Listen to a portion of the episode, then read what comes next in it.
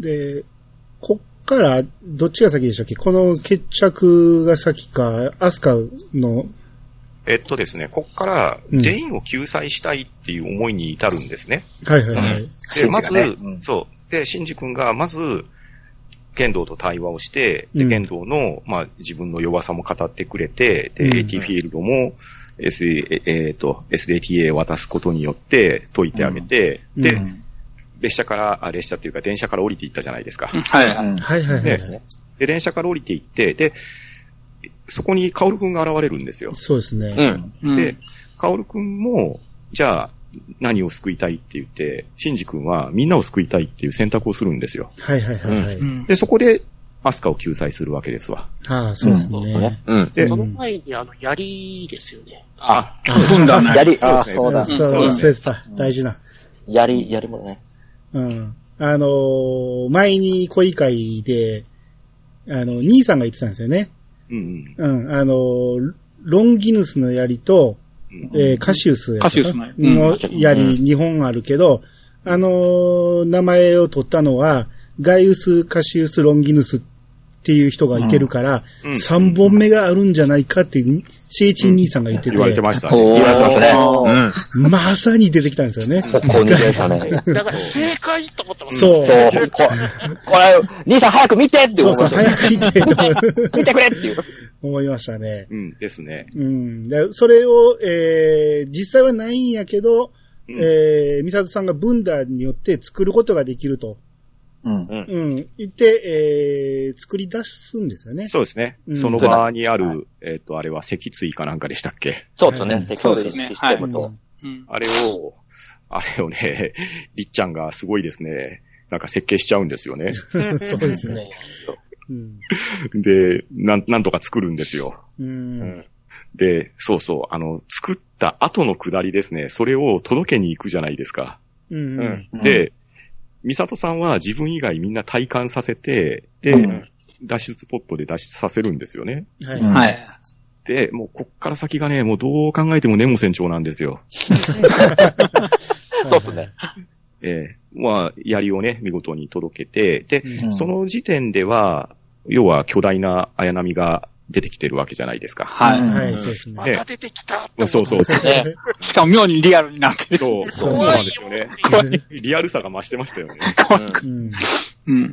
で、ブンダーで、そのまままっすぐ綾波に突撃していって、で、一旦手で防がれるんですけど、そのまま構わず前進していって、で、目を突き破ったところで、槍がエヴァまで届いて、で、シンジ君がそれで槍を手にするわけじゃないですか。はい。で、はいそこで、ミサトさんが絶命してしまうわけですよ。うん。うんうん。いや、もう、どう考えてもネモ船長ですね。天武船長の恋の人はそすぐそこにいたような気がするんですけど。ああ、そう。そうか、にそうなんですよ。本当だよ。でもちゃんと艦長の気持ち組んでやれっつって、ねそう。えー脱出しますけど。うん。そうですね。まあまあ、あの人がカジさんがこう言ってたみたいな、カジの言ってたのはこういうことそかうみたいなことをいろいろ言ってくれるんで、うんうん。うん。あいい役ではありましたよね、あの、おっちゃんはそね。う。んセリフ少ないけど、すごく重みがあるんですよね。そうそうですねそうそううん。うんで、あとあの、バンダナを腕にね、何個も何個も巻いて、あーそうん。で、そっから、その、だまあ、綾波を、綾波じゃない、えー、アスカをうん。救うになるんですけど、うんだここ、まあ、結構時間経ってるじゃないですか。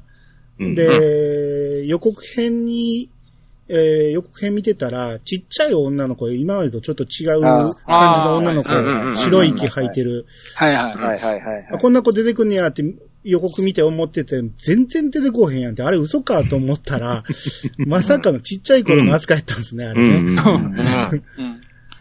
うんあれは、アスカオリジナルでいいですかね。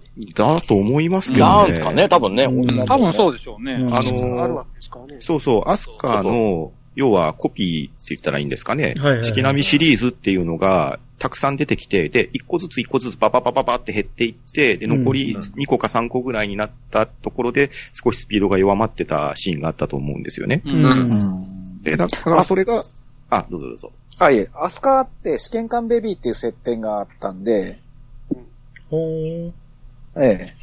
ただ、ああのの、今回の女波級の時だと、あの、母親との確執が一切描かれてないんですよね。そうですね。そうですねああ、そうですね。うん。ホームベイビーってのも、ちょっとテレビと違ってるのかなっていう。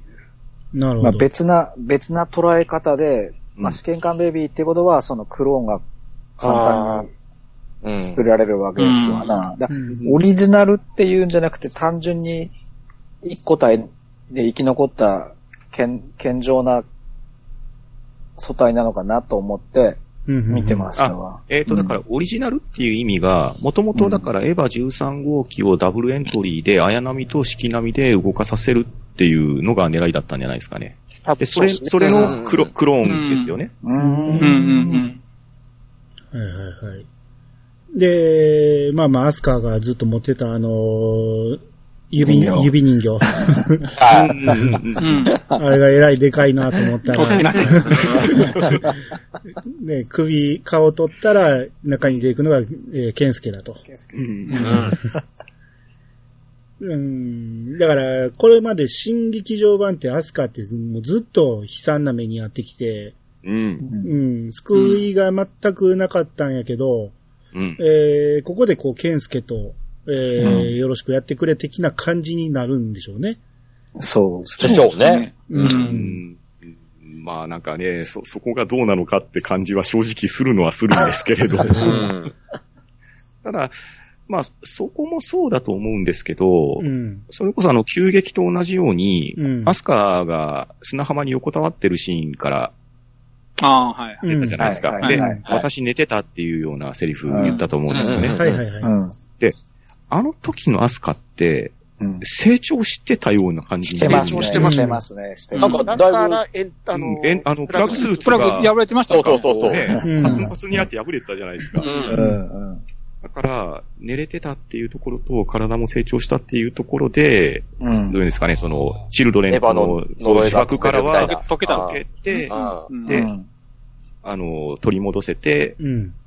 射出されて、で、うん結果的にあれ、第三村のところにエントリークラブが多あ分、落ちてましたね。ああ、落ちてましたね。あーでうそんういう意味で、ケンスケのところに戻れたんじゃないのかなっていうようには受け止めたんでいすよ。や、その通りだと思いますね。うんうんうんで、ここからあたりですよね、あの、退場するたびにシャッターが閉まる。そう。あそう。そうスタスタジオのシャッターがね。そう。うん。うん。ね、あそこら辺見てて、ああ、もうこの作品が終わってくんだなっていう感じがしてたんですよね。うんうんあーだってどんどん部屋も片付いていってたじゃないですか。はいそうはそい。うそそううですね。うん。で、、えっ、うんうん。と、か、かおるくんですよ軽ね。くですうんね。次はうい。うんで、カオルくんも、結局、臨感してたっていうのが、はっきりしたわけじゃないですか。はいそうですね。ね、月で目覚めるんですけど、うん。も棺のう、 ね、数棺が。の数が半端ない。そう片手を見れば空いてる棺で、で、逆手の方を見たらまだ閉まってる棺が並んでたんですね。そうそう。でも、カオルくんは、シンジくんを幸せにするために何度でも蘇るよみたいなことを言ってたはずなんですけど、うん。うん。うんどうも、そこがちょっと、ミスリードだったのかなって感じはしましたうんね。うんうんうんうん。だから、シンジ君のためにではあるんですけど、結局は自分が、その、シンジ君を助けるために蘇らなきゃいけないみたいな、うんそんなニュアンスだったのかなっていう感じで、だから目的と手段が少し入れ替わってたような気がするんですよ。ほうほうほうほう。ううんん。だからそ れ並んでる棺桶も、あの、保管計画の中の新章風景のような気もするんですよね。ああ、なるほど、なるほど。うん。あ何度も蘇ってるから、ああいう風に棺桶がずっと並んでんのかな。うんうん。あの時ね、ちょっとカメラワークがね、あの、ぐるぐるぐるって回るような感じで少しブレた表現になってたじゃないですか。はい。あ。うん。見て左見て、右見て左見てみたいな感じで。ううんん。。それを、シンジ君は、あの、エヴァシリーズをなくなすことによって、この林間を断ちたいんだって言って、カオル君を救済するんですよね。はいはいはいはい。あカオルくんは、あの、カジさんに指令って言われてたじゃないですか。うんまあ、なぎさしで。なぎさしで。あれは理解できないですけど、どういうこあとれは、もしかしたら、うん。あ、あ、ともきさんどうぞどうぞ。あれは、あの、碇玄道がうん、ドネレ、ドブカゾレ、ドネゾレエブカードネさん。の、聞いてないですけど、一回、あ一の回も楽言っ器てをないで使っすたじゃないですか。よ。はいはいはうい。ん。うんあれを使ったことによって、うん。あの、もともとあれはアダムだったじゃないですか。うい。んうん。はい。で、カオル君はアダムの、あの、魂が入ってるって言ってたじゃないですうか。ん。うんそれによって、同化みたいな形だったんじゃないかなっていう。うん。うん。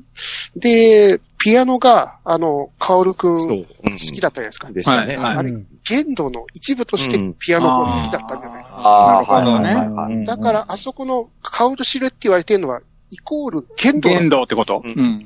あうーん。もうそんな感じはしたんですよ。で、まああと、まあこれ、もうちょっと後のシーンに関わってくると思うんですけど、うん。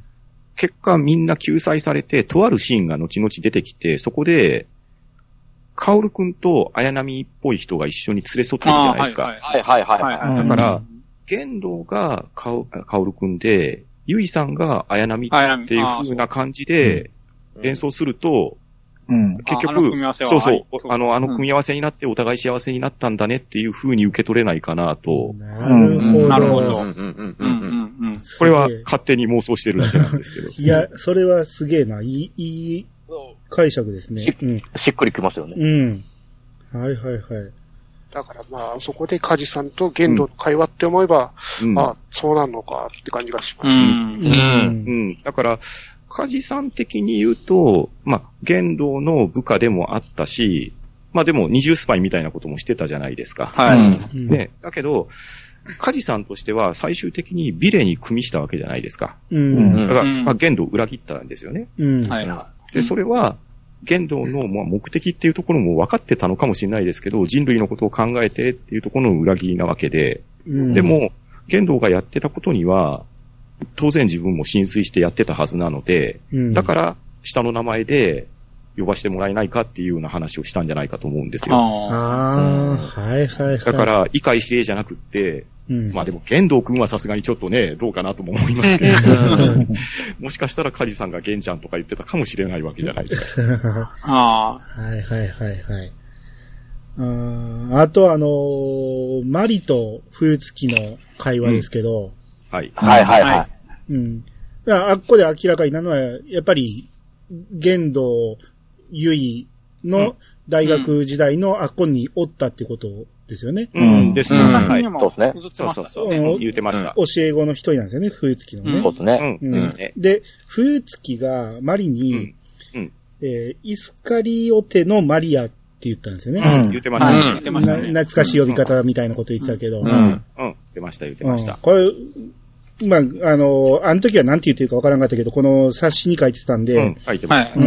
ん。これ調べてみたら、イスカリオテのユダなんですよね。正しくそはうね。そうそう。う。うんあの、キリストを裏切ったユダですね。そうそうそう。うん。うん。だから、おほんなら、裏切り者っていうことやったんってことなんですよだね。から、要するうに、ん。えっと、だから、玄道、うん。冬月、あと、えっと、ゆいを玄道に紹介したのはおそらく、マリーじゃないですか。うん。うんあのね、スケッチみたいな絵で描いてうんね、そうです紹ね。介してたんで。うんだからうん、本当はそこの一派だったはずなのに、そこから外れて敵対したから裏切り者っていう意味合いなのかなと、調べたら読み読んだ感じですね。うん。うんうん。でも、もう裏切ってから呼ぶのはわかるけど、それをマリは耳にしてたってことですか。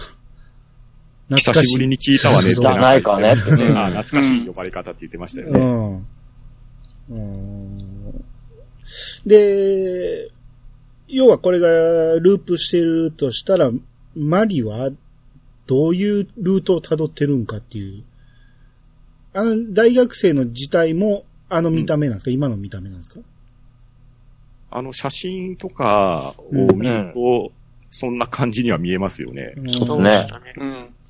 あの、漫画版だと確か16歳だったんですよ。そうですね。うんそうそうそう。うん。漫画版飛び、飛は、び級でそう言っそてうましたね。うん。うん。漫画版は確かあの、なんだっけ、ゆいさんのめっちゃファンとかそんなんじゃなかったそうですそう、ゆそうですいねのことが好きで、で、ゆいを限度に取られたから、そうそうそうここに手を出したみたいな。うんなんかそんな話だったような気がしますね。。うんうんうんだからまあ、あの見た目が16歳だったのかも、とか。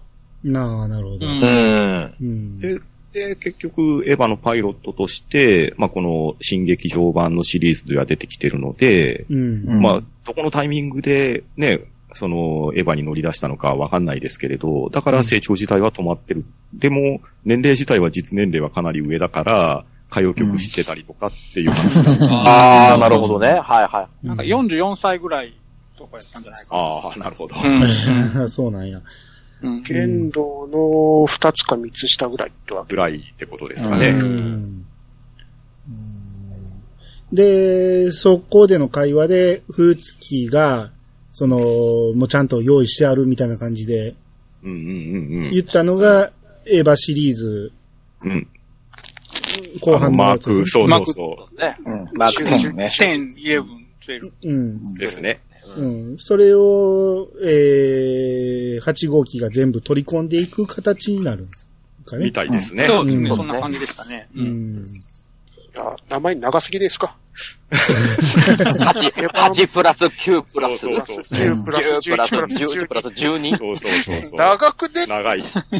長いのと、あの、なんか、後から出てきた、あの、完全にやられ役っぽいエヴァが、なんかね、気の抜けた、あの、気の抜けたゲルググみたいに見えるんですけど、うん俺はあの、どっち、悲しいけど、ドラゴンボールで、あの、孫悟飯がスーパーサイヤ人2になった時のあの、セルジュニアの恐れ方みたいな感じ 感が。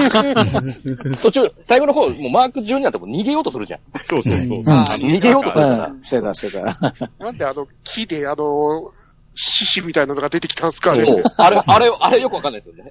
あれ、なんですかシンクロ率の関係ですか、やっぱり。うんあーエヴァ級の最後に、その次回新エヴァの予告と して、出ましたね。うん、あのー1ミリも使われてないでしそょ、うそう。で、8、8号機と2号機があ半れ々になってそうそうるそね。うそうそうう。 8プラス2みたいなこと言ってたそかうそらう、。うんそれをもう全く使わへんのは申し訳ないから、 ここでちょっとはその要素入れたんかなと。なんとなく思いましたけどね。全部食しましたけどね。そうですね。うんあれなんですよね、あの、エヴァの9号機から12号機なんですけれども、はいはいはい。あの、顔がローマ数字かたどってるんですよ。ほうほうほう。はあい。エそうですヴねァ15号機はいはいはがい X なんですね。 X のね、はい。うんで、9号機が X の左側にう、んうん。あの、1本線が入っててそ、うですね。うんはいはいで、はい11号機は X の右側に1本、うん12号機は X の右側に2本入ってる感じで。ううんん。ですね。ほんまや、はいはい。へえ、おー、そうなん。本当だ。なるほど。もう顔のバリエーション考えるのやめたんですかね。まあもう、ここはももうう、おまけ要素なんだろう ね。ここね。12号機までは。 7ドクロしちゃったから次どうしようみたい な。そうそうそうそうそうそう。なるほどね。これ、でも、どうなんでしょうね。今、パンフレットでうん。見たら、9号機は、目が9つですか、これ。あ、なんかな顔んがか開いて、ね開いてなんか開いて、なんですね。これもしかしたら他のもそんだけあるんですかね。開いたらあるかもしれな開い。いたらあるのかもしれないですね。ね個人的にはエヴァ量産型のフォルムが大好きだったので、うん。あ出てきて欲しかったんですけどね。ああ、はいはいはい。あの、、口がついてるやつですっけ。はい、羽が、あまのあ羽鳥とみたいあーなは。うん。あの、量産し、あ、エヴァ量産型できてたのってやつですよね。うん、そうですそんなやつですよね。うんうん。で、えー、そっから、えっ、と、あと最後、綾波を救済しますね。うん。うん。ふんふん。ど、どんなんでしたっけ綾波が、うんあの、作り物の、うん。あの、ツバメって書いてる人形をあ、そ立うそうそうて。人形だって。て、で、最後に救済して、で、シャッター閉じてっていうくだりがありましたね。完全にセット裏になりましたよね。えーああ、そうですね。そうそうそはうけ。てましたよね。あのーあと、なんかプレステのコントローラーつけた、ああ、そうそうそう。あそうそう別並んでましたよね。ね、並んでましたよね。はいはいはい、ありましたね。うで、ん最後に、うんその、シンジ君は、あれですよね、槍を自分に刺して、で、そうでエヴすァンねゲリオンをすべてもう、ね、それこそさらばすべてのエヴァンゲリオンにしようとしたところうで、ん。で、ユイさんが出てくるんですよね。はいはいはい。そうですね。うん。あ、ま、マリがその前に。あ、マリがそうだ。うんマリ来くれ間に合ったーってうん間に合ったーって。うんううんん。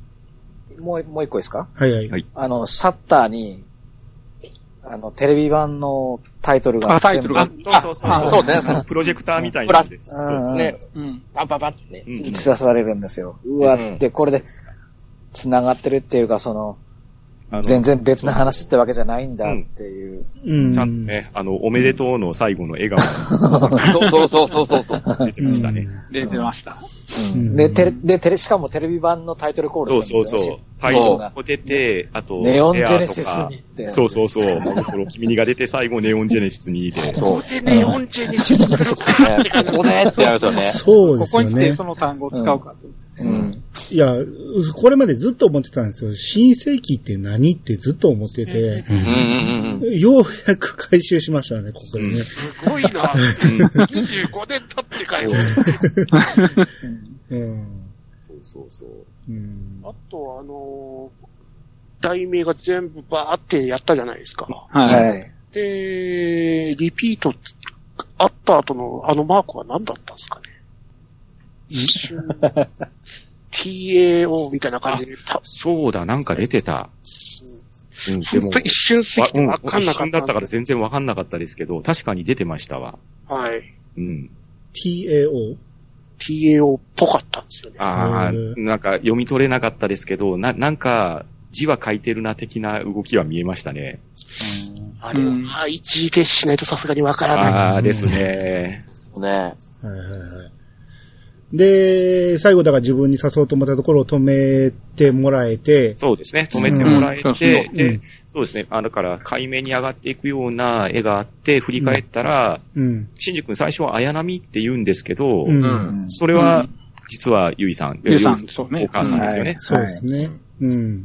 一旦お母さんがね、あのもう刺さりそうな槍を止めてくれて、うん。で、で、シンジ君を逃がして、うんで、今度は、ユイさんが自分に刺すんですけど、その後ろで、だから、うん初号機がユイさん、13号機が玄道っていう構図で、二人が自分,、うん自分たちに向かって、えー、最後の槍を刺して、うんスコアを貫いて、で、貫いた先で、今まで出てきたエヴァンゲリオンとか、あと、そうそうそうシンゴとかをえ。順番に刺したからですね。ああ、そうですね。でで、一番最後に、あの、マリが乗ってた、もういろいろ融合した、エヴァンゲリオン。 8と10と9そうそうとそ。う全部やって、これでエヴァンゲリオンが全ていなくなったような状態になったってことですよね。うんで、それと同時に、空中に浮いてた、首がなかったエヴァシリーズですっけ。はいはい。あれはいが、全て人間の形に戻って、うん人間だけじゃなくて動物も多分、動物も見ましたね。見ましたねはいはうんで、それが地上に降っていくっていうような風景だったと思います。はいはいはい。そうでしたね。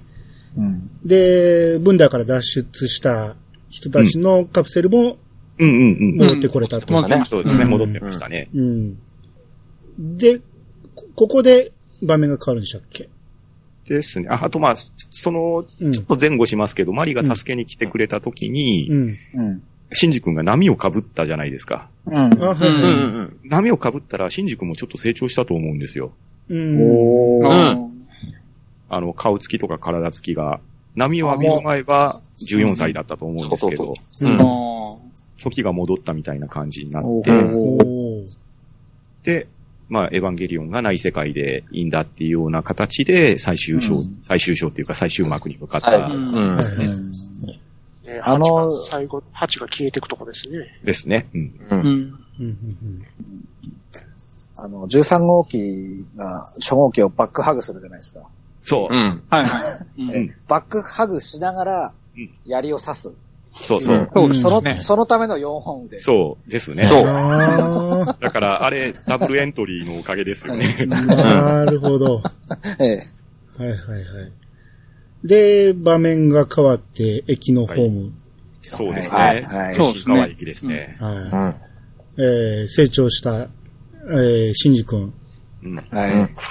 後ろ側からあ、誰後ろだか。あ、あ、そうか、誰だか。うん誰誰、誰だよ、そうですね。はい向こうのホームにもみんないましたよね。にいました、いまそうでした、いすまねした。。えっと、カオルカオルとレイアヤナミとと、あそとう、左の方にアスカもいましうんた。そうですね。今のアスカはでもなんか一人のように見えたそんれっですけぽど。かったです。ね。うん、ケンケンいなかったんですよ。一緒じゃなかったんですよ。えー、 全然気づかなかった。もうもう二人に、二人に圧倒されました、僕。うん。うん。ででね、、あのセリフですよ。そどどうぞ。俺あの、胸の大きい、いい女。ダメだな。なんダメで、だって手出ちゃなんう。でテレ東にいや、ここでこのセリフかと思って。そうですね。うんでもね、、声がね、そうなんですよおましたよね。ここはね。うんまあ、高校生っていうことでいいんですかね。あもう社会も人うな社会人社なん会で人じゃないですか。スーツ着てましたからね。あそうかあれスーツなんだでうえすえか。うんん。で、その時に、うん。うん。シンジ君の、あの、首の爆薬を、マリが取ってくれるんです。まあ、そう。首みんのなバッ爆テ薬ね。そうかをね。ずっとついたまんまやったよ。ううん。外すの忘れてたんですね。で、まあ、取ってくれて、で、二人で階段を駆け上がっていくんですけど、うん。ん。はい。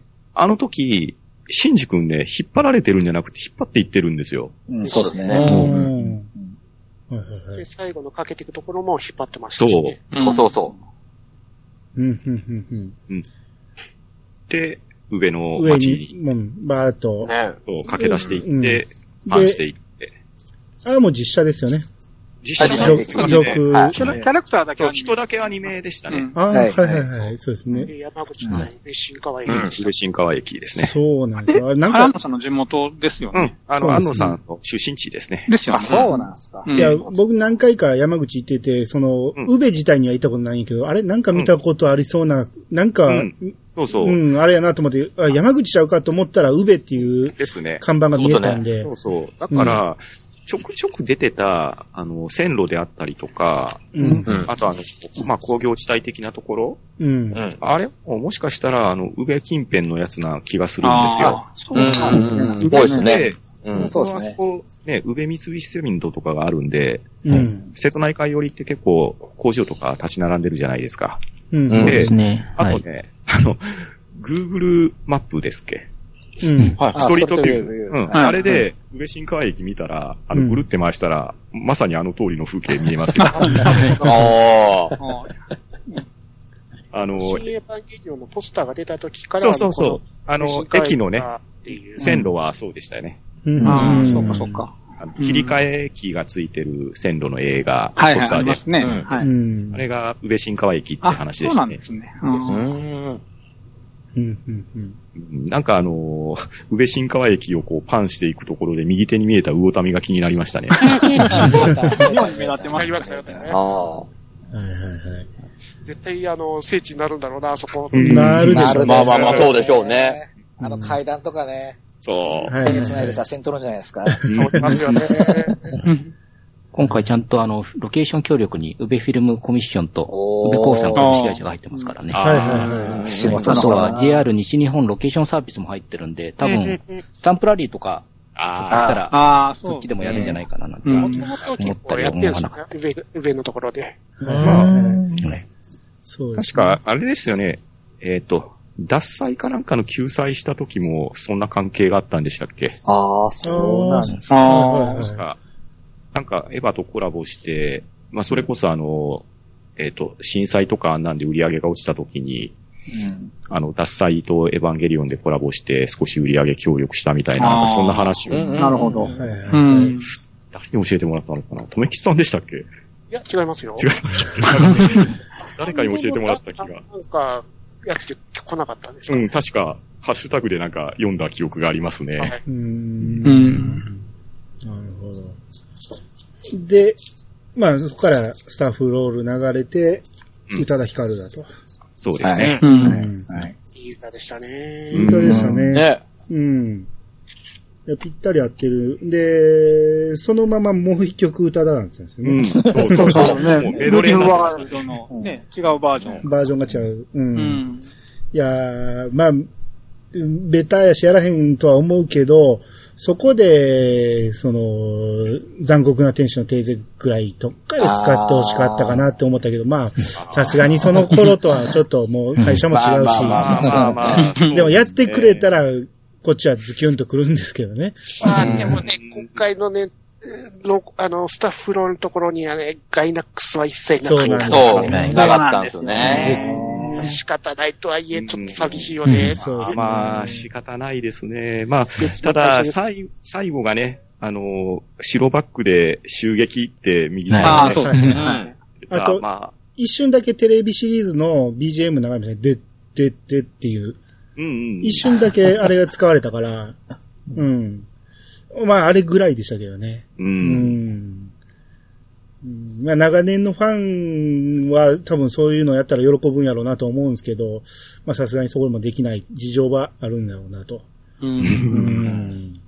あと曲関係で、あの、んバックハグの槍を突き刺すところあったりまあ、そうやりはまいす。はいはいはい。ああ、ボイジジャーですよね。さよならボイジャーほうほうほうまさかっていう、はいスターはウォーズになれなかったあれが、ああ、い。うんしかというと、真顔案件のあれって言われてるんですけど、ずっと。いや、でも、この歌詞を見てると非常にやっぱエヴァンゲリオンっぽくて、この選曲すごいよなうーんう。ん。そうそう。だから、あの、採用されてた歌謡曲とかですよね。いあのあたりも、歌詞まで調べたら、いや、なかなか深いんですよね。ですようね。ん。あれは確か、多分、林原さんですよね、ボイジャーを歌ってたの。そうそうそうそう。だと思いあまあ、す。ボイジャーのね。はああ、よかったなーうんい。うん。まあ、えー、これで一応、まあ、襲撃、えー、長きにわたるエヴァンゲリオンが終わりましたけど、終わりました。はい。ありましたね。うん。この、新エヴァンゲリオンっていうタイトル、この、旧仮名遣いの A でなく、うん O も普通のあいうえおの O になった、うん戻ったんですよね。この意味は、僕もそこは気になってたんですよね。これはだから、世界線が急激ですよの方にね。そっちの方に戻ってるっていう話だと思うんっですていよ。うことなのかなうん。あの、まあ、うん戻ってるっていうのがどうかわかんないですけど、今回の分で、もうエヴァンゲリオンはもう、すべて、なくなったわけじゃないですか。うん。はいなくなって、で、カオルくんももう連関しないでいいですよっていうような話になってると思うんですよね。うんだからまあ、まあ見る人によるかもしれないんですけど、一応、トゥルーエンド的な感じになってると思うんですけど、うん。だから、ルうん、ーの真実の真なのかなってそういうそ若う干でああすね。うん。うん。だから、まあ我々は、ね、ずいぶん昔に、 そのデスリバースであるとか、いろいろ見さされて、で、なんじゃこりゃって思ってはいたんですけど、でも、実はあそこのルートも大きく間違ってたんじゃなくって、やり方によってはこの道筋に行けたっていう話だと思うんですよね。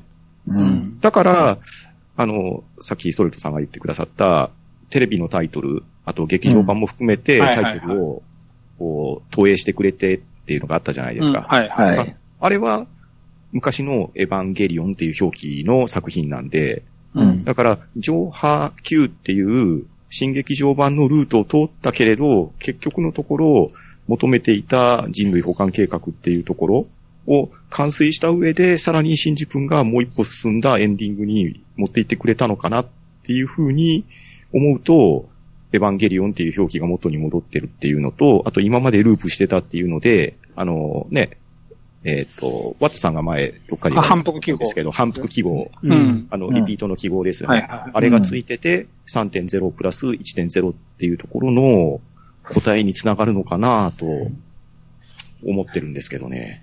ううんんい。うん。なるほど。まあ、だから結局、そのテレビシリーズ、旧劇場版、新劇場版、3つのエンディング、まあ、その漫画版もあるかもしれないですけど、うん。あるけど、結局やりたいこと最終的に変わってないですもんね。うん。うんそうですね。うん。ええ。お結局おめでとうなんですよね。あれ、うん言いたいことはこういうことやったんでしょうね。うん。うん。わかりやすくしてくれたっていうことなんだだなかとら、うん今までのままでは言葉が足りなかったし、伝えれなかったっていうところも含めて、うん。やり直しをさせてくれ。で、うん。そこが、二十数年前には伝わらなかったものが、うん。我々も25年も経てばうん受け入れる準備もできてますし、うん。うん。そこに納得いくだけのものを提供してくれてるから、うん。うん、あ、なんとなくハッピーな感じになってるのかなっては思います。う。うんん。そうなんですよね。まあ、繰り返し繰り返し見てきたから僕らもループしてきて、うん。僕らも理解する素素養はできてきたっていうことだと思うんで、うん。うん。うん、だ結局、もう最初からずっとおめでとうってうん。いう、あのエンディングが安野さんの頭にあって、うん。それから違うものは一切作ってないんですよね。そういうことだと思うんですよね。う。ん。だから、トライスアポンナタイム、まあ、三、三度目の正直と言ったらあかんけど、うんまあまあでもそんなまあ、まあそんな感じでしょうね。そうですね。ううんん。うんでね私も個人的に思ったんですけど、はい、今回のエヴァンゲリオン3.0プラス1.0はい。なんですけど、これ私の、 私勝手な解釈なんですけど、うん。テレビ版と、急劇版と、うん新劇版の3つを3.0を1つにまとめたっていう意味で、3.0プラス1.0なのかななんて思ったりもしましたうね。んなるほど、なるほあーど。うんうんうんうんうん改めて前編見渡すと、あの、進撃の流れのもの、プラス、急激の流れのものが加わって、なおかつテレビ版の伏線も回収されてみたいな印象を受けたのうん。そうで、ですね。う。うんんはい。本当に、あの、さよならすべてのエヴァンゲリオンって副題が、あの、大げさでも何でもなく、うんう。うんん、本当に、あの、さよならだし、ありがとうだしっていうふうに見終わった時思いましたね。うんう。ん。そうですよね。多分、みんな、納得しましたよね、この終わり方は。うん。あんま否定的な意見たも。だうん。ですね。うん。あのー僕、正直納得したかって言われると、うん。 2回は見て納得した感じではあるんですよ。うん。うん。というのが、わかんなかったんですよね。うん。一発見ただけだと。うん。あの、え、結局これはどうなったんだっていうところがあって、うん。見直すと、あ、なるほど、そういうことなのかっていう風なので、なんとなくあの、心の平静には至ったんですけれど、心の平成。あの、こうやってみんなで話して保管し合ってるから、あ、そうなのかなっていう感じにはなるんですけど、正直劇場で見てて、あの、舞台セットがずれたりしたところを見たときは、またやらかしやがったかって思っ てあ、それね、僕もでしょそれはね、ちょっとねあ。の、またやりやがったなっていうのはちょっと思ってたんですよ。それもあって、なんか、最後のシーンも、あれ、これは、おめでとうでいいのかって思ったんですよね。ほうほうほう。ううんん。なんか、綺麗にまとまった風だけど、これ一緒じゃないのって思って、で、もう一回行った感じなんですよ。うん。うん。で、もう一回行くと、あ、なるほど、そういうことなのかな。ちゃんと綺麗にいろいろね、伏線とかも貼ってるのも回収されてるんだなって思って、うん。飲み込めた感じなんで、うん。うん、ちょっとあの、回数がいるかもしれないです。ああ、まあ、確かに一回だけだと、著作しきれないのは大いになると思うんですというのが、これ、うんあの、エヴァンゲリオンの映画を見るにあたっての見方っていうか姿勢だと思うんですよね。よ。う。うんん。もう、僕らはね、長いこと飼いならされてるんで、絶対なんかあるぞとか思って構えて見るじゃな いですか。うん。でそうすると、なんか本質を多分ね、見誤ったんですよ。うん。ああ。もう、なんか、注意すべき点は、作品そのもののはずなのに、きっと何か裏があるざああるはずだとか、あの、画面の端になんか書いてないかな、みた いな。探す、探す、探す。うん。まあ、やりがちやね。これ反省しました。あのまず作品楽しまないといけないなって思いました。いやーでも、あそこのセットがずれる、あそこのシーンを見たときは、自分的には、来た来たーと思ったんですけど、 そうだ、そうだよ。トメさんはそうだろうね。見た、これ見たかったでしょあーまあ、だからやりたいことをやってるなっていううんうんうん。ことをすごく感じて、その、ピアノ線で釣られてるような演演出とか、うんうんで、アスカがシンジ、シンジがもう心閉ざしてるときに、あの、寝てるシンジを揺らすんですけど、その時に、うんカメラがグワングワン揺れるんうん。うん、揺れまうしたん。ね。はいはい。う。うんうん、あんなんとかも、多分演出的にこれやりたかったんやろなっていう、なんか、うんストーリーを見せるっていうよりも、この人はアニメーターであっですよて、うんうん映像を見せたい人なんやなっていうん。うう。ん。ですね。うん。それはあると思いますね。う。うんだから、バーチャルカメラ使われたっていう風なのも書かれてましたし、うん。やっぱり一回シンゴジラ撮って、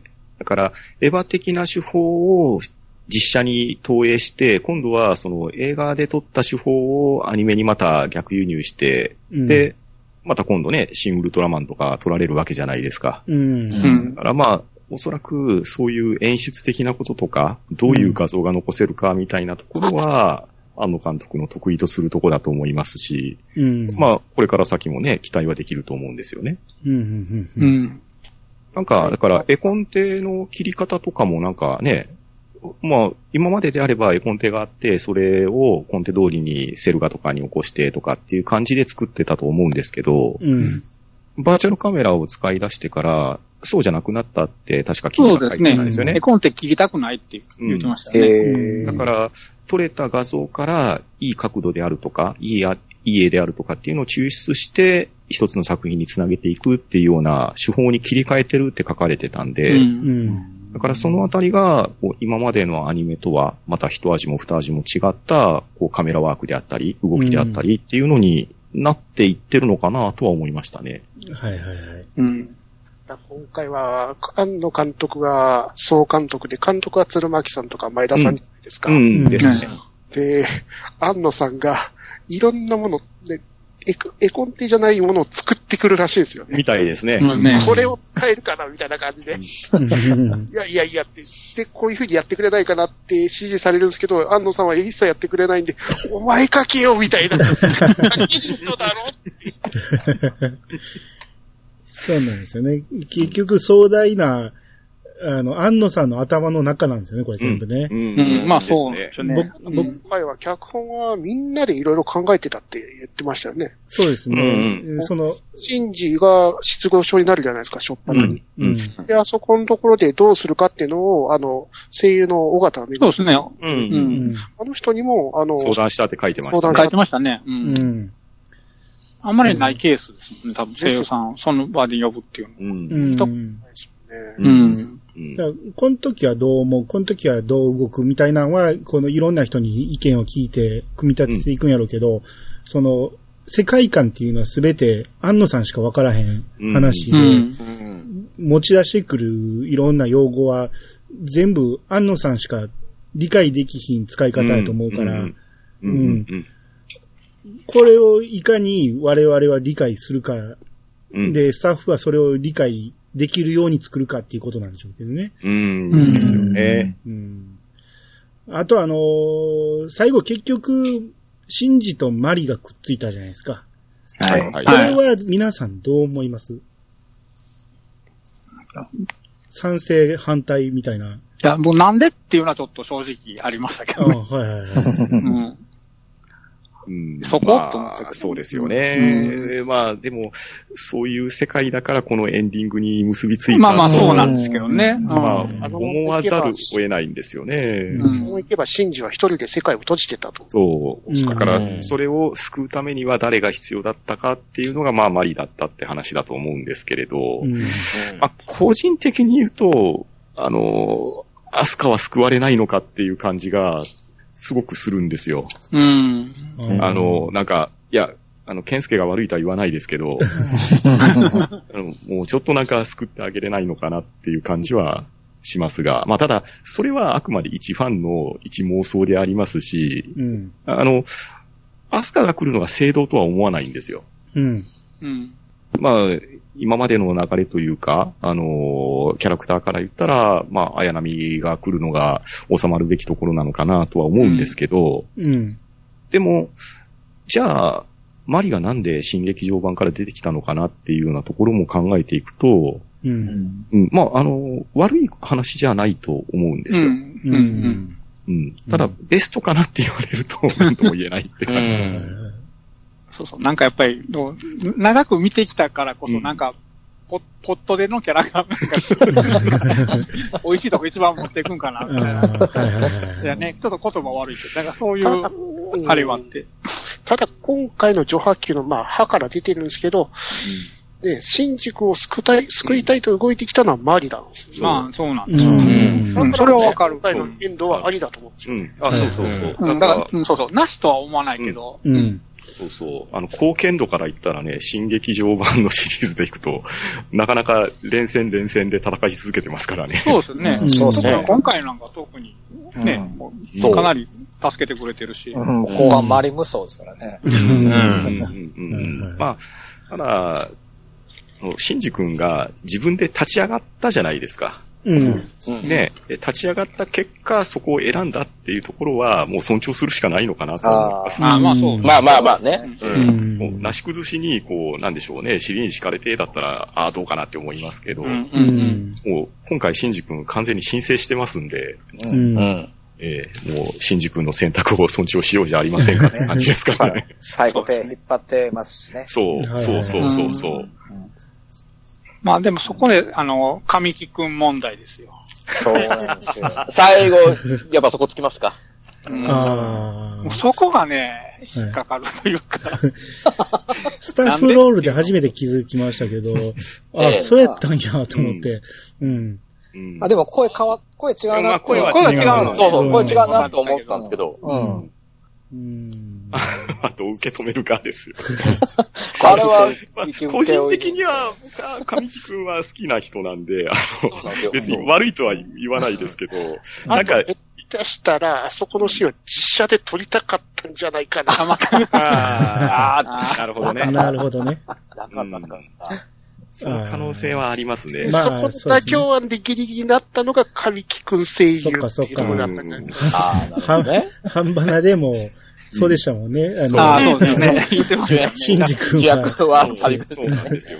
うんうんまあ、なんかあの、声優神木くんって言っちゃうと、ちょっと別の作品がちらつくっていうところはいはいが、はいはいうん。はい。この辺がちょっとね、どうしてもねうんえーあの雑音の原因かなとも思うんですけど、うんさ出てきてますからね。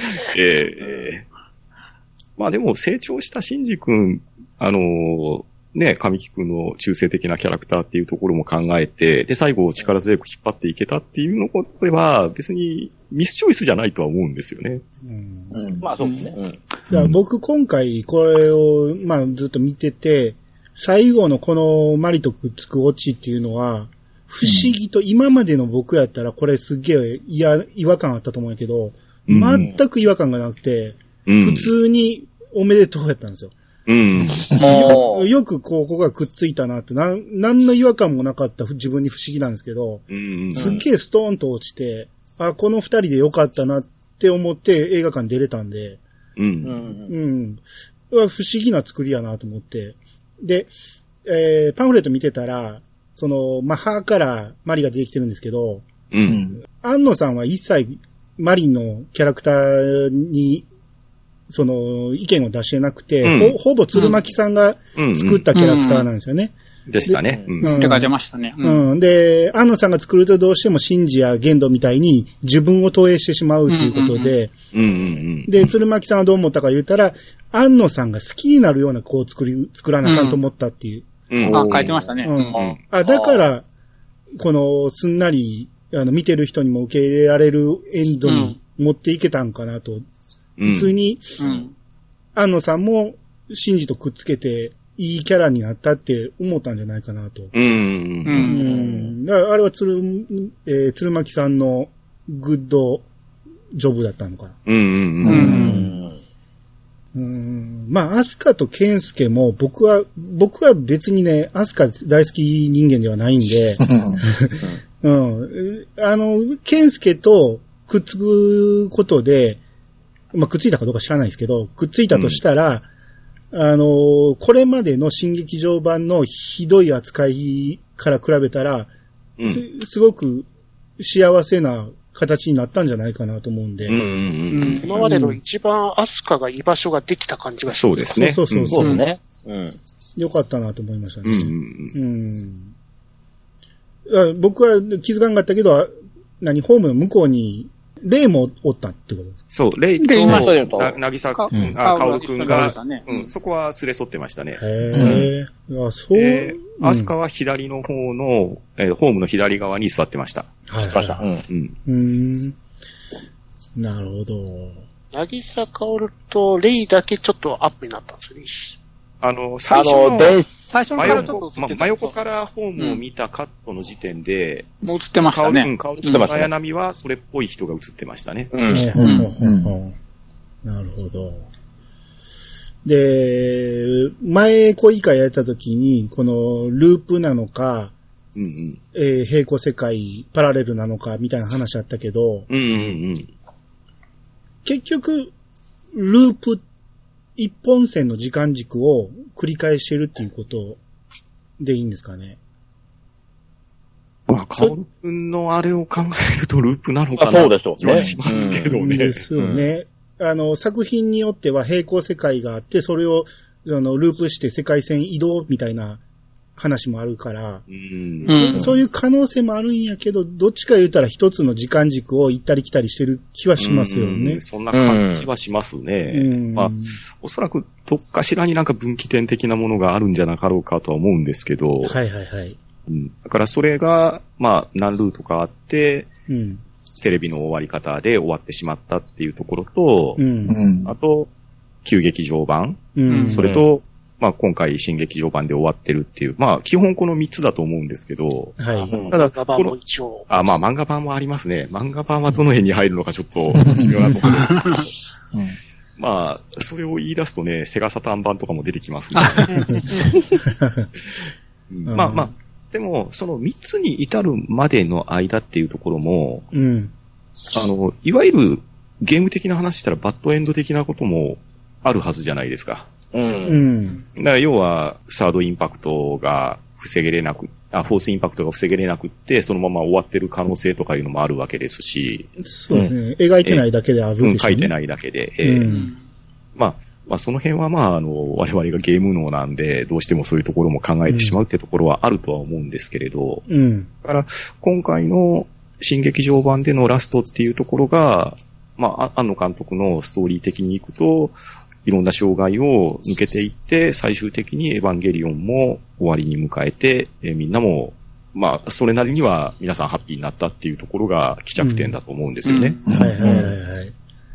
まあ、だから今回見終わって、その、ループだ、パラレルだっていうのは、もうちょっとどうでもいいなっていうのはうんうんうんまあ気がしますね。なりましたね。うんねそれも超越した作品になったし、なんやったら決めてないんちゃうのっていうぐらい、う ん。うん、いや、やる側に託してるそ感うもそうそありまう、すよねそれはありますよね。うんぶっちゃけ安野さんにはあるかもしれんけど、作ってるスタッフには理解できてない可能性もあるし、そうですよね。うんまあどっかのインタビューで安野監督が、うんそのエヴァンゲリオンは、まあ自分の中にはなんかあるんでしょうけど、うん。そのエヴァンゲリオンっていうコンテンツは自分一人で独占するつもりはないみたいなニュアンスのこと言われてたと思うんですよ。はいはうい。ん。だから別の監督がエヴァンゲリオンを作ってもいいような、うんそういう土壌になっ言ってましたてねもね、言われてたと思うんで、さっきエヴァンゲリオン作ってほしいって言ってましたからね。ねエヴァンゲリオン同士が戦い合うっていう。もう完全にあ富野監督と同じこと言ってますよね。ねあ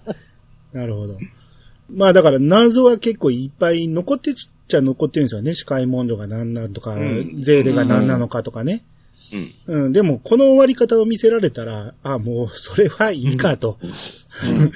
うん、それこそ深掘りしたい人は、まだまだ深掘りする余地があるから、ですです。う、うんん、楽しもう思ったら一生かかって楽しめる作品だし、うん、うん、ですです。ううんんで、ここで、スッキリしたと思う人は、ここで、それで終わりでいいし、うん、うん、いい意味で、こう、だから、堀井裕二さんが、ドラクエをね、やっても、考え方は人,、人それぞれ任せますっていうのと一緒で、うん、ですね。安野さんもそれに、えー、やっていってんのかなと。ううんん、うん。うん。だで、結局だから、槍が2本ある理由も言ってくれへんかったし、うん。うん、3本目は理由は分かったけど、うん、とか、ほんまプ、ロキツキがなんで槍になったのかもよくわかんなかったです。そうですよね。まあ、だから、視界文書はもしかしたら、ループしてるうちの誰かの記憶なだけで、ああ、面白いですね、それね。うん。記憶なだけで、だから、テレビ版のオープニングの最後にある、あの、解読できなかった文字。ああ,、ーはいはいうはい。ん。うんれあはいはは、い実は視界文書じゃなくてた、あの、オブジェクトで、うんほんまは、その、ゼーレのあの、何なんたら言う人の記憶にあっただけなんかもしれないですね。シル・ローレンツ。うんあはいはいはいはいはい。うん、もしくは、それ自体がカオルくんだったんかもしれんし、カオルくんの記憶自体だったんかもしれんし、うん、うん、うん。まあ、この辺も結局、我々に委ねられてるからどうとでも考えてくれってことなんでしょうけど。う。うんん。う。うんん。そういえば、司会文書初めて、絵絵になりましたね。うん。上からずらーっとこう流しで、おそらく視界文書であろうみたいな映像出ましたね。え、今回あの、綾波が横になってるやつのやつですようねん。あの4色ぐらいの色がついて。うん、そうそうそうそうそう。へえ、そうやったんや。うん一回じゃ足りひんな、これはね。そうそうなるんですよ。はうう。んん。と、とりあえず2回目見に行きますわ。いそうですね。アスカがやってたあのワンダースワンのゲーム。軍兵であすれっぽいでしょ、あれ。軍兵、軍兵ってくるとね。ワンダースワンのはあれ横持ちじゃないんですよ。うん、ですよ。そう。はいはいはいい。や、だからあのゲーム何携帯ゲーム機自体なんか作りがおかしいでしょ。わなワんンダでースワンではないですよね。うんわワンダースワンのボディでアナログスイッチ左側に、ななんんですよ。そうそうそうかアナログスティックみたいなのが2つついてて、右側 A ボタン、B ボタンみたいな感じだった。で、中身はバーチャルボーイっていう。ばっかでしたからね。あ、そうねえうん。うん2個目のね、アクションゲームが気になってしょうがないですよね。今回、起動音が出ませんでしたもんね、あ、なかった。あー前はね、なあとね。うんワンダーさんの音鳴ってましたもんね。うんうんバンダも思い切って出してくれればいいのにと思って。あの、エヴァッチみ、たば、たまごっちの、エヴァ版の、エあーヴァッチみたいな、あんなん出すくらいだったら、 素直にワンダースワンのボディで、うん。あの、単なる軍兵入ってるだけでも全然構わなうい。はいん。そうでワすンダよね。はースワンのエヴァンゲリオンでもいいですし。確かに。いはいはい。あーあと、本当にどうでもいい話なんですけど、うん。あの、最後にね、うん。ウンダーの、うんあの、出撃するときに、うん青葉さん髭剃ってたじゃないですか。ああ、はい。あはいはいはいはなんであそこジレットじゃないのかなって思ってたんですよね。あー、コラボしてたよね。そい。そうか。 あれ、げ、現剣道がね、状だからね、髭あ剃りれましたけね。ど、取ってたからね。もう契約切れたのかなと思って。まあそうでしょうね。あと、ペンペンが増えてたのがなんかちょっとよかったうでんす。ああ、いっぱああれあ、は良かったでめすね。っちゃ増えてましたね。そう。そう、温泉ペンギンだったはずなのに。ねえ。うんね時代がいたのかも。川でも生きられるんだと思う元々の原始人生逃げたのか。うん。いや、だからちゃんとね、あの、主として反映してるなっていうのはで良しかたったよですね。ね。そうですうね。うんん。あれ、足の子がどっかっすか足の子になるんですかね、あそこって。あれ、え、人工湖ですかあれは。第三市旧、旧ネルフ本部の近所ですよね。跡地の、シンジ君がふてくされてたうんうんうん下にいたんでで、すよね。うん。人工湖っていうか水たまりかな。うん。うんだって、ギアサーを起こった後だから、いくらでもなんかくぼみができてそうですから。うん。まあ、水が、水が青かったのがすごく良かったかなと思って。そうそうそうそうですね。そうですね。うん。うん。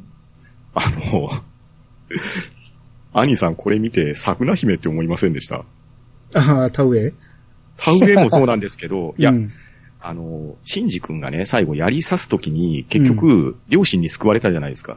うんうんううんん。。ああのああのくだりもあって、まあ、田植えのや引っ張ってたんですけど、ー、はいはいはちょっと桜姫を思いました。い。なるほどね。うん。詳しくは言えへんけど、そうですよね。ああ。うんうんうん。親の愛ですよね、あれもうね。ん。うん。あと気になるのは、あの、ブンダーと他の3機の船があったじゃないですか。はいはいはいはい。あれは、やっぱり光の巨人の魂を内包してるからこそ4機なんですかね。おー。ああ、どうなあんですかね。なんかでも、建造計画的な話をされてたじゃないですか。うんうんうんうん。で、あれですよね。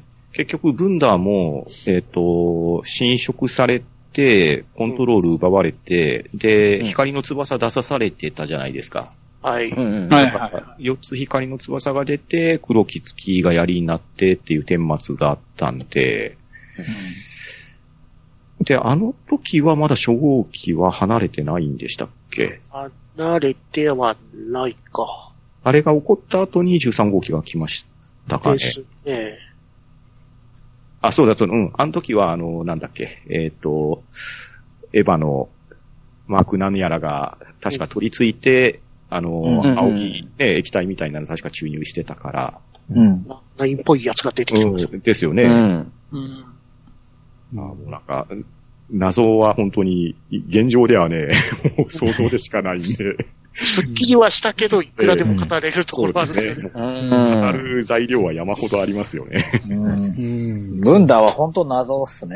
うんそうでした。うん。そうですね。パンフレット見ると、ブンダーのところも、括弧 NHG のブーゼって書いてあるんですよね。ううん。んううんん。で、あの、敵の2番艦、3番艦、4番艦は NHG の234みたいな形になってるんああ、で。そうですね。一応、あの、うんパンフレットの方には、うんエアレーングとエルうムんジュンテとケペートでしたっけなんか、はいあ書いてて、用語の方はハテナハテナハテナになってましたね。はい。ねあの、配布のところはいはいとはかい。うんうん。ハテナハテナハテナっていうか、あの、なんですか、米印みたいなやつになってまはすいね。はいはい。なので、もともと1から4のやつの1号機を露獲して、うん。ブンダー側に、そうですね。ビレ側にカ持スタマイズしたってことですよねってきたっビてレのこ方とにですよね。はい。だから、あれですよね、兵装が違いますもんね。うん、そうですね。うん。分断は手法とか取り付けてるけど、残りの、まあ、ネルフ側の3機は、明らかに人っぽい光線出してたじゃないですか。はいうん。あ、あとあの、ブンダーの AT フィールドって、あの、なんでしょう。マクロスのピンポイントバリアみたいにピンポイントバリアですよね。あれあ、そうそうそうそう。あ集移め動られるさんだせれるんだって。ねこれはきっとピンポイントバリアガールが、ピンポイントそうそうそう AT フィールドガールが。うんうんあのシェイミーとかがトラックボール回ねしてトラックボール回してるんですよ。ああ、どうでしょうね。オペレーター3人娘がやってるんでしょ。うん。あー裏宇宙を降りていって、最後出たところが、なんかもうか影っていうか光の当たり方だけなんですけど、マクロスっぽく見えたんですよね。うんうんうん。うん。うん。マクロスが大の字になって構えてるような。うんあ はいあ。はいはいはい。うん。やっぱり好きなもんいっぱい散りばめてるんやろうなと。まだ、まだまだ気づいてないだけで、いっぱい用意してるとは思いますよね、こういうのね。うんあと、あの、ビデの、あの、ブンダーの回収の時の、後ろの番号が813ってやたら、2回も出てきたんですけど、あれなんか意味あるんですかね回収の番号、あ、どこだろあの、スーツ着てる人の後ろの背番号が813だったんですよあ813と333がいたんですよ。もう一個なんかあったんう。ですけほうほど、うほうほうほう。なんあ。かなんかありそう意味でないすなね。んかありそうですね。 813に行ったっては2回出てきたんですよ。あと気になるとしたら、あの、ウォーターメロンですか。あ、あ、スイカ。そうそう、スイカのね。スイカね。種種ね。うんうん2回出てきた。二回そう。出ましたね。あれもねカジさんの育ててたやつでですすよね。ね。ううんん。うん。で、あそこってやっぱりあの、松戸みさんのボイジャーあったじゃないですか。うんはいうんボイジャー計画もミーニングとしてあるのかなっていう。ああ、種の保存。うん、ええ。だからこそ、松戸みさんの曲を使って、ボイジャー計画、あの趣旨を、あねー、地球圏外に打ち上げるみたいなシーンになったのかなっていう。うんうん確かに、なんかあの、タンポポの綿毛みたいな感じで展開して、うん。まあ調べてますね。うん。うん農作業できるってことは、四季が戻ってるんですかああ、そっか。 ?9 あの、ー九の時、雪降ってましたよね。確か。みんな防寒具着て、さ、寒そうでしたよ。9の時は。どこでいやいそや、全体的に最初の方ずっと寒そうでしたよ、みんな。日本じゃないんじゃないですかね。でもあーあ、そういうことか。うん。あの場がどこかは分からへんもんね。うん、そうですね。うん確かにネルフ行った時にはもう半袖やったから。うん。でも、セミの声、しなかったかも。第三、裏ああ。あああ、そっそうです。だか。からセミもあれなんですけど、年がら年中夏やったらセミっていつ、羽化す るのまあ、寿命がね、1週間ぐらいですからね。うんローテーションが早くなるくらい。それかもう一斉に死んで、そこからもう死滅になるんじゃないですか。でしょうね。種の保存できてないし。うん。あーあと、これもどうでもいい話ですけど、 うん。うん。あの、伊吹まやが、りっちゃんのことを、ずっと、ああ。副長先輩、副長先輩って言っ特てた徴じゃ先ないです輩。かうん。う言いん。方がおかしくてですね。ああ。んで、そうですね。あの、最初の方に、だから若い男ってって言ってたけそうそうど、そう最後に、最後ちょっと、笑顔で、直してましたよね。うん。そうそうそうそう。うん。あの辺も良かったですね。そううん。だって、最初結構無茶なことを言ってましたよね。そもそもじ時間がないんですけどう、ん。うんね、時間が足りないって若手がぼやいてたら、焦らず巻くわよとか、なんか無茶な命令出してましたよね。そう無で理すっねて言うな。うんあれ、外でやらなあきませんね、あれは。 あ、なんかあれは、えっ、と、何でしたっけあの、黒いうん。筒のやつを、うん。えっ、と、要は制御しないと動き出さないから、それのデータの転送してたから、ああそこの作業がいったんじゃないですかね。あーアンチエールシステムに直接取り付けなきゃいけないんですよで。すよねあーそこまでいいかなあかんってことか。だから、げ現地で、あの、ああれパナソニックのパソコンだったあんあ、ですそよう、ね。まあ、そうそうそうそう。タフブックです。タフボーイでしょ。 そううん。あ、パナソニックなんだって。アマゾンプライム版だとパナソニックって書いてないですよね。ええそうなの そうなんですかう。ん。へえ。あ、じゃあ、で企業、企業配慮があるんですかね。ただちゃんと宣伝協力にはパナソニック株式会社入ってますよ。ー。入ってました、入ってましうんはいた。あと、アアップルも入ってますね。うん。あの、タブレットが iPad でしたが。 iPad たくさん出てきましたからね。まだあったなっていう。うんあと、うんまあ、そもそものタイトルの話なんですけどね。はいはい。うん。もともとは、ジョーハー Q だったわけじゃないですか。はいはい。で、まあ、これって、あの、能とか、あの、伝統芸能の表現とかみたいなんですけど、限界的な話で。うんまあ、結局、あの、新エヴァンゲリオン劇場版今回入って4部構成になったから、うん。まあだから、気象転結で、まあ見事に4段構成になったのかなっていう風なイメージは受けたんですよね。どの段階で4作、四部作になったんですかその、あ Q がうん発表された段階で、えっ、と、もう一個行きますよっていうのが正式に出たはずですわあ。、そうなんやそれまでは3部作やったんですか確か、うなんんか。三部作というか、なんか、プラス1みたいいなあれになってませんでしたっけな。ああ新作をして、最終的に総集編やるよってアナウンスがあったんですよ。そうそうそうそうあ、そういうことか。うんうん。だから、まあ、その、結局、Q が、まあ、いろいろね、話題は呼びましたけれど、うんこ、れ、今通してみたら、Q の展開っていうのはまさに点の部分なんで、あの、今になって見直すと、ああ、まあ、こういう感じだったのかなって、なんとなく、自分的には納得したんですよ。うん。うん。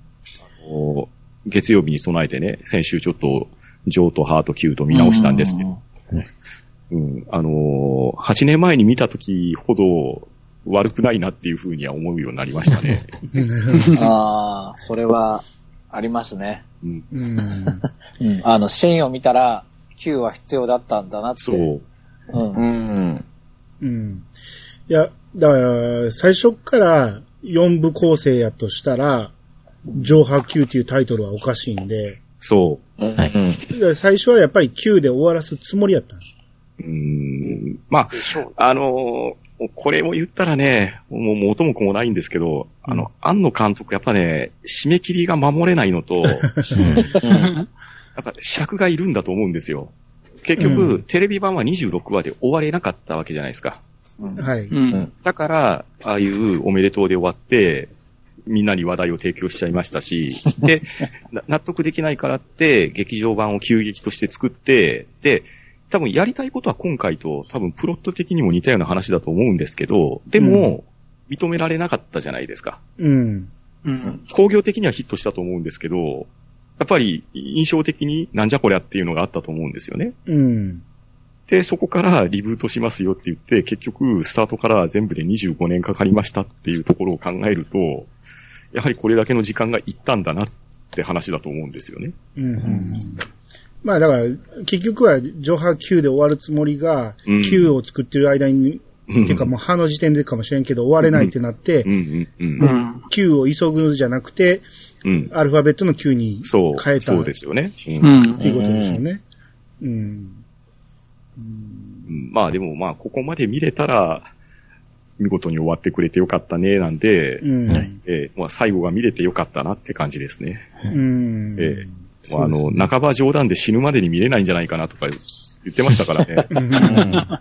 あーとりあえず、安野もよこさんのあの、大きな壁のつちょ続きがちょっと見たいなあって。あああ。ーはいはいはい。で、本出されてますもんね、いろいろと。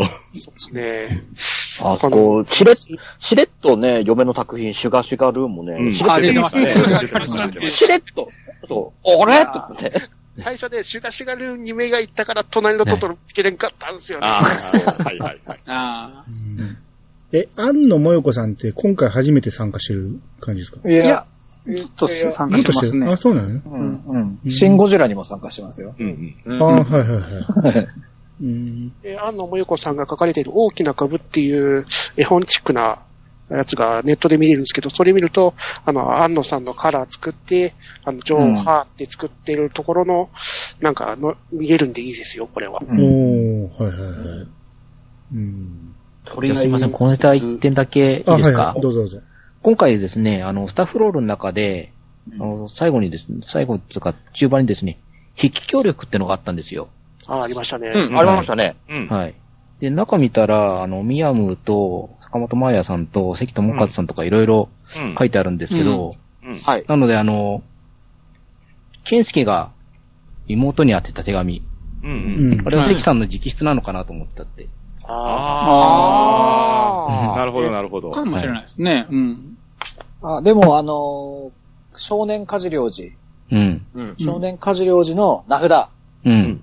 あれ、あの、声優のう内山さんが何パターンも書かされたって言ってましたあねあ、。そうなんです。えうーんうんうんというところを見てですね、うん。じゃあ、ミヤムとマーヤの筆記ってどこなんだろうあっていうのがあれねじ。ゃないですか。ああの、宮部はあのアスカサインのとこですよねサインしました。受け取りサインあおそこか願いしますで。うん引き継ぎの時のやつね。うん。そうそう。あの時は、だから、最初僕ね、読めなかったんですよ。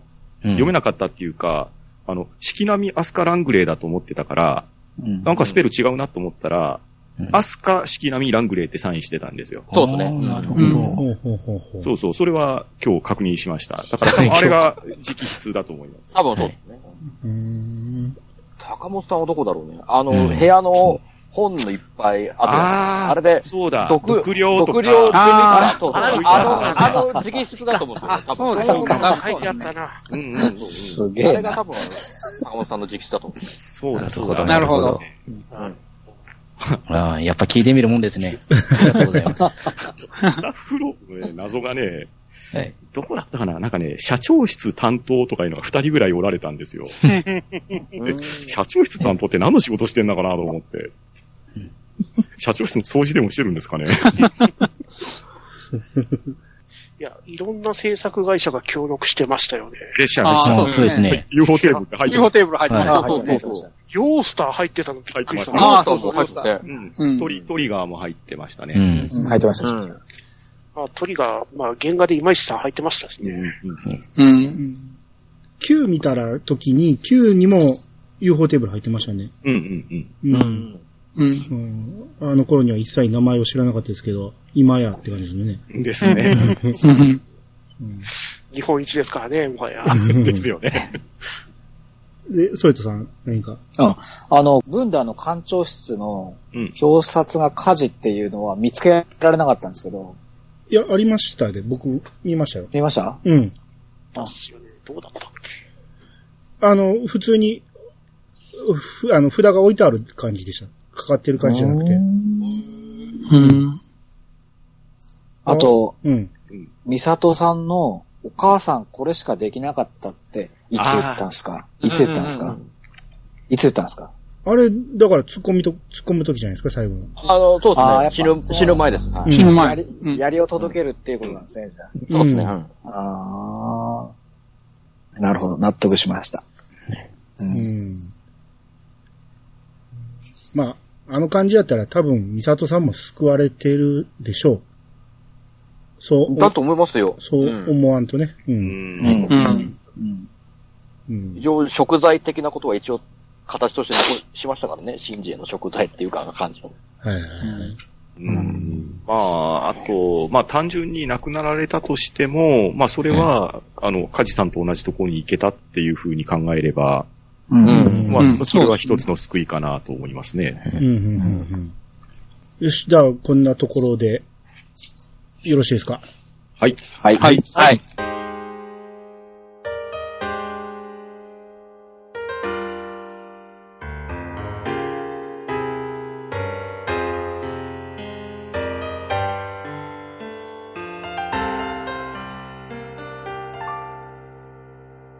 はい、エンディングです。はい。はい。はい。はい。えー、まあ、なかなかと語ってきましたが、まあ、これで、えーエヴァンゲリオンシリーズようやく終わりまして、うん。まあ、皆様も、うん、死ぬまでに、エンディングを迎えまらあ、れたということ そですね。ういいん。よエヴァの呪縛からは解放されたと。そうですね。ああ、大人になれたのかなうんこれであと死ぬまでに終わってほしい作品がな、あと2作品になりますね。えーちなみに、カッセイさん、はい何何ベルが、セルクとガイバーです。ああ、ガイドはもうね。難しいな、それは。なかなか。超人ノックも終わるかなはいはいはい。うんあと、これ新劇場版通して宇多田ヒカルがずっと曲提供してますけど、あのーまあ、ぴったりやなと今回思ったんが、まあ、あの、真治と玄道の、あの、絡みで、玄道が昔ちょっと暗かったと。うん。うん。っていうことで、あまあ、宇多田さんも、母親の藤恵子さんが、15、16、17と、ああ、暗かったって言ってますん で、あその辺でぴったりあったなと。そこ。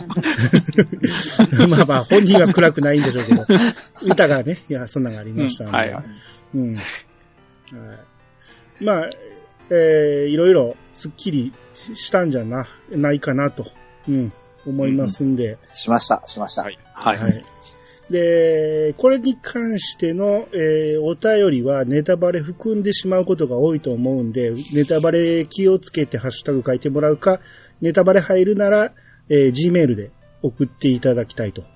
で、えーそれが数揃えばネタバレお便り会ということで、えーまあ、前回ピジさん入れたらえらい大事故をしてしまいましたんで、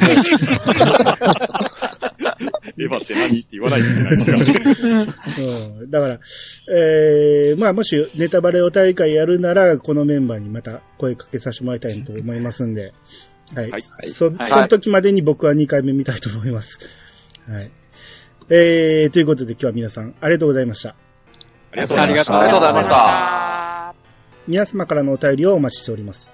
メールアドレスは、いやさが .pc、アットマーク、gmail.com まで。ハッシュタグは、ハッシュタグ、いやさがをつけて投稿してもらえると、番組内で紹介するかもしれません。ということで、いやさが今日、お相手は、アニマルジャパンと、とめきちと、カステルとパンタンと、ワットと、裏キングと、新エヴァンゲリオン劇場版、初日8億円突破だそうです。おめでとうございます。それとでした。はい。それではまたお会いしましょう。さよなら。さよなら